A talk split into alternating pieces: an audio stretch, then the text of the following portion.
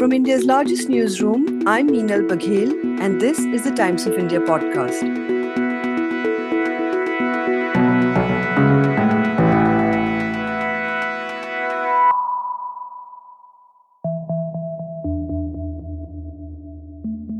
On this last day of 2021, a look back at how your favorite podcast covered the big stories of the year. My colleague Arun George puts together some of the top voices that you heard here and some behind the scenes, not so edifying moments of how we put the show on the road. Wishing all our listeners happiness and good health in the new year. Until next week, then.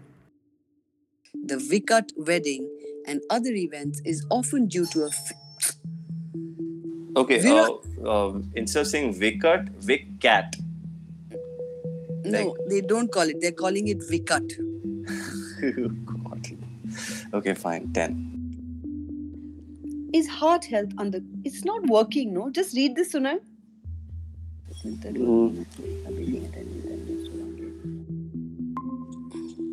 I don't know. Sorry, the connection just dropped. Yeah, yeah, connection. Yeah. What's your Wi Fi speed at home? 25. Oh man, get 100. Oh, I see. That's why it glitches. That's just to give you a taste of what goes into the making of this show. The start of this show and the end of 2021 have been bookended by the pandemic. When the show started in April, Delhi was at the start of what would be a massive wave of COVID 19 cases that would hit the rest of India as well. As India deals with the threat of a wave of cases due to the Omicron variant, it's a good time to recall Dr. Ambarish Satwik's very simple example on why we need to worry before it's too late. So consider yourself sitting on the top row of a football stadium. Okay, and you're sitting in a way that you're overlooking the bowl of the stadium. And for whatever reason, the stadium is watertight. And you've got water filling in the stadium at the rate of one drop per minute. Okay, but it's exponential growth. So what that means is that the first minute is one drop, two drops in the second minute, four drops in the third minute, eight drops in the fourth minute, 16 drops in the fifth minute. So it's growing at, at it's doubling, right? So that's precisely what exponential growth is. And in 45 minutes, you have a situation that uh, water's reached up to the first row of spectators. And 93% of the stadium is still empty, okay, which is 45 minutes, 1245. And you think you have a lot of time to get out. Three minutes later, uh, you will have water occupying half of the stadium, which is at 1248. And one minute later, which is 1249, the stadium will be full. But what's interesting is that, uh, you know, at 1248, when you think half the stadium is full, you still think you have time to get out. In over 100 episodes, we've also spoken to Times of India journalists across the country. For example, we'd spoken with TOI's Ishita Mishra in Dehradun, who broke the story of a COVID 19 testing fraud during the Kumbh. And she'd explained why it was both funny and horrifying. I live in uh, racecourse in Dehradun. Even if you type house addresses in Dehradun, uh, racecourse, you will get at least 100 of addresses. You can at least copy them. Basically, this particular person who has uploaded this entire data in the health department website was not bothered to apply mine. It was all fake. Those people were fake. Those tests never happened. And after scrolling down to every page, uh, I could uh, say that it was surprised and I was angry as well that it's okay that you cheated the government. It's a four crore fraud, which is not a very big amount for a state government, but this is something uh, criminal against humanity that they have done. We've also had many guests on the show through the year, and there have been nuggets of wisdom from each of them. Like industrialist Vijaypat Singhania, who had life advice for parents that was firmly rooted in his own experiences. Gentlemen, if you want love your children and you want to give them happiness or money or whatever, by all means do it in your lifetime. But what you will give them beyond their immediate requirements, presumably after your death, don't give it today. Put it in your will. They will get it after you're dead. They won't be able to put you on the road. So, this is my advice to you my experience of my life. Never give what ought to be given after your life during your life, because then you are left with nothing. Former PepsiCo CEO Indra Nooyi had some words of advice for women aiming to climb the corporate ladder. Sometimes people say things for the sake of just being heard. Don't. Um, sometimes your silence is also golden. Don't be quiet through the entire meeting, but when you talk, whatever you say is so profound and so important that people are hoping you'll talk. But prof- profound statements don't come from just the top of your head. They come because you've thought about the issue, you've read about the issue, you've studied about the issue. Hmm. And you're giving other people a chance to talk, showcase themselves, show off at times. But when you talk, it's the most valuable addition. Okay. And so Meena, I tell you something, we don't have any uh, equal environment as yet. We don't. That's the reality. We've come a long way, but we're nowhere near anything resembling equality. Women still have to put in more hours, more uh, you know intensity into their work because when a woman says anything, people automatically say, "Oh, she's too strident," or "She's too shrill," or you know, I don't know what she's talking about. You know, they immediately discount what you do or say or how you look or so you have to dig yourself out of the hole and then move ahead. Bimal Patel, who's reimagining some of India's most high profile locations, gave us an insight into what it was like working with Prime Minister Narendra Modi and why, for him, it's a lot like working with a demanding Ahmedabadi client. So they're like any good demanding clients. And I don't think good architects is possible without demanding clients.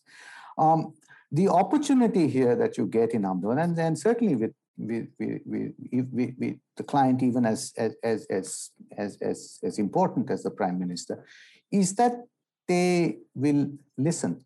Uh, it's, you know, they'll say, you, you know, if you say, listen, um, this is your problem and this is how I, I believe uh, we can best solve it, uh, um, they will listen. Uh, unlike uh, the belief that uh, many of these, uh, you know, big clients in Ahmedabad, the big mill owners or the big, they, they are not just interested in telling you what to do.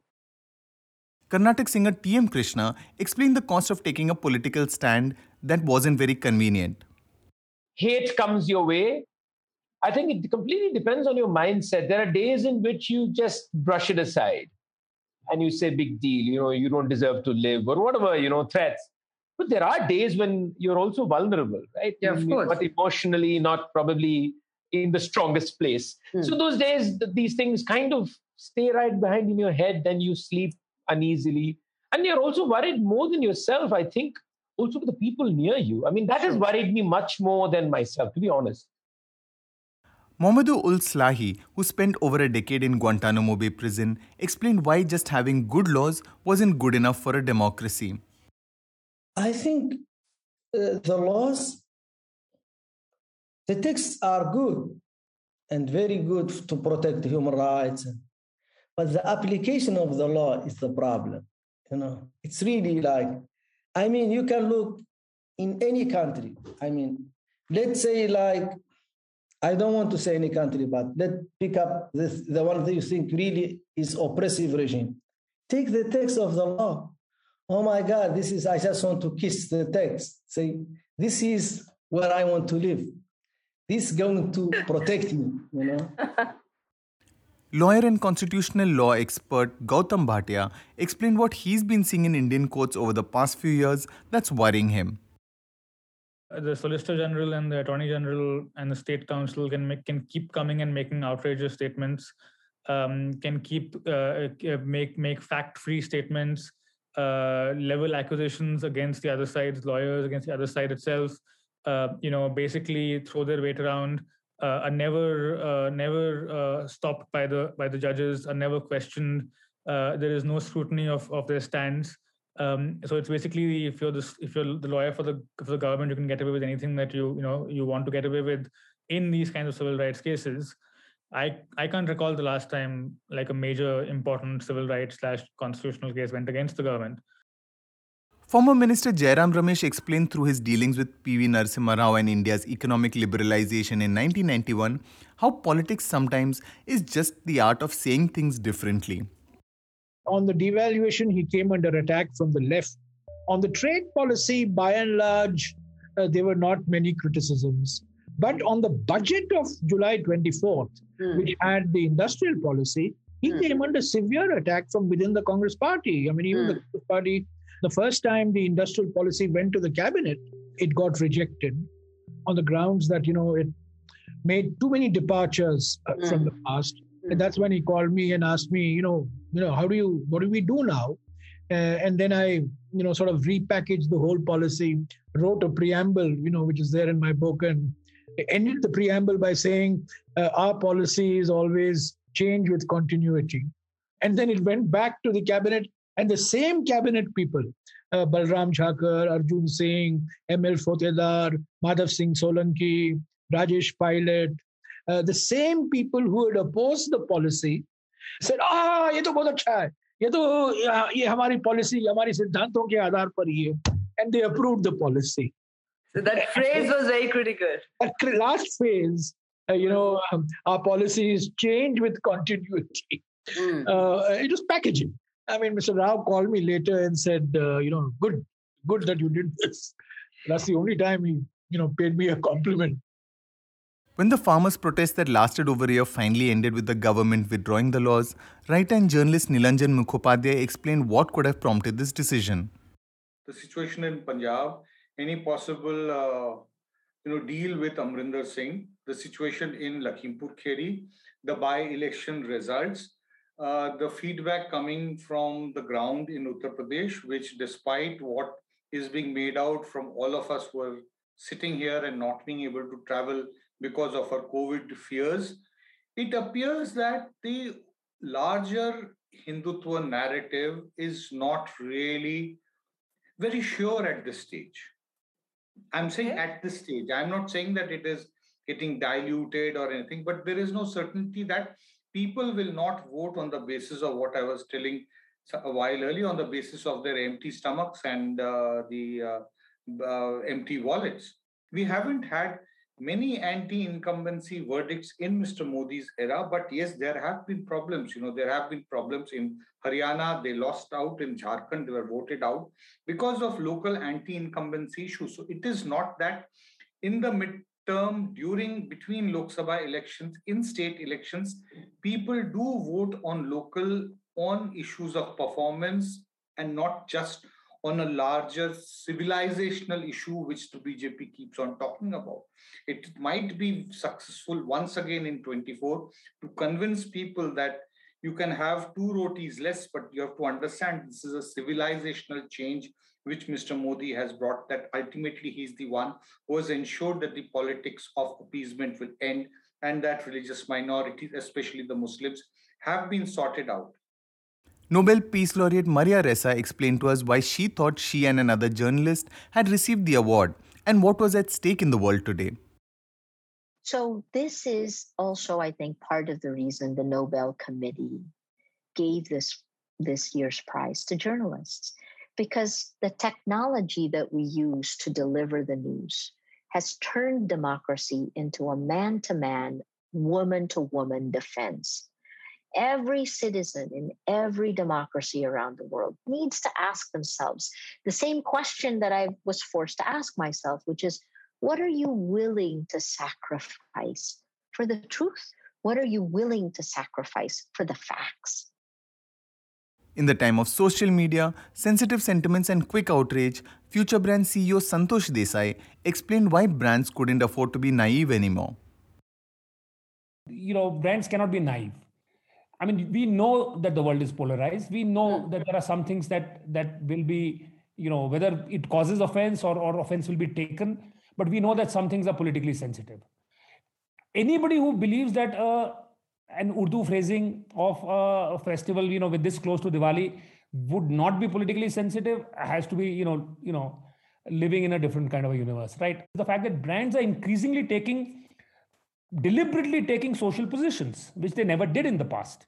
which means that you know you know you have more and more the narrative of the purpose-led brand, where brands arrogate to themselves uh, the right to speak on much larger issues, way beyond the categories that they deal in, and say they though they want to be sort of voices that mold and shape society. Mm-hmm. Uh, now, if you if you set out to do something like that, then there is no question of not being able to anticipate and you know and and manage the downside because because as an objective you have set yourself up uh, to sort of uh, you know to play that kind of a larger role when star kid Aryan Khan's arrest on drug possession charges made for very loud headlines, activist Ronnie Sen explained why a handling of the case and other drug related cases was horribly wrong. As an informed, educated, modern society, we can say that we can inform people that this is this particular drug can do you this kind of damage. This particular drug can do you this kind of damage. If you want to if you want help this is where you will find help. If you want to quit drugs this is how you can do it. These are the things that we can do. Not blanket judgments like all drug addicts are criminals and oh my god so and so is a drug addict and put it under a moral kind of lens that is not going to help us with Parag Agrawal becoming the latest Indian export to climb the corporate ladder to its highest rung, Snigdha Sur, who runs US media outlet Juggernaut, explained one major factor that was working to the advantage of the Indian diaspora. The facility with English language has been super prized and really high. The second thing is eh, America for a long time, when you look at the relationship it had with India, has long been in services whether it's outsourcing, whether it's insourcing, whether it's offshoring. So there's already an affiliation with, hey, we rely on these folks for you know outsourcing engineering talent or outsourcing recruiting functions and services specifically whereas america's relationship with china historically has been in manufacturing so when you look at some of those kind of macro trends it's not necessarily that indians are a better fit for america it's more that historically that relationship has been more defined by what america sees as a good fit for america it was also the year cryptocurrency became something all of us had to try and understand, and India came one big step closer to trying to regulate it. Saugata Ghosh from the Economic Times had some pretty good advice that is relevant for cryptocurrency and really for any adventurous investment that you may be planning in the year ahead. Like all investment, they should only invest the amount they're ready to lose.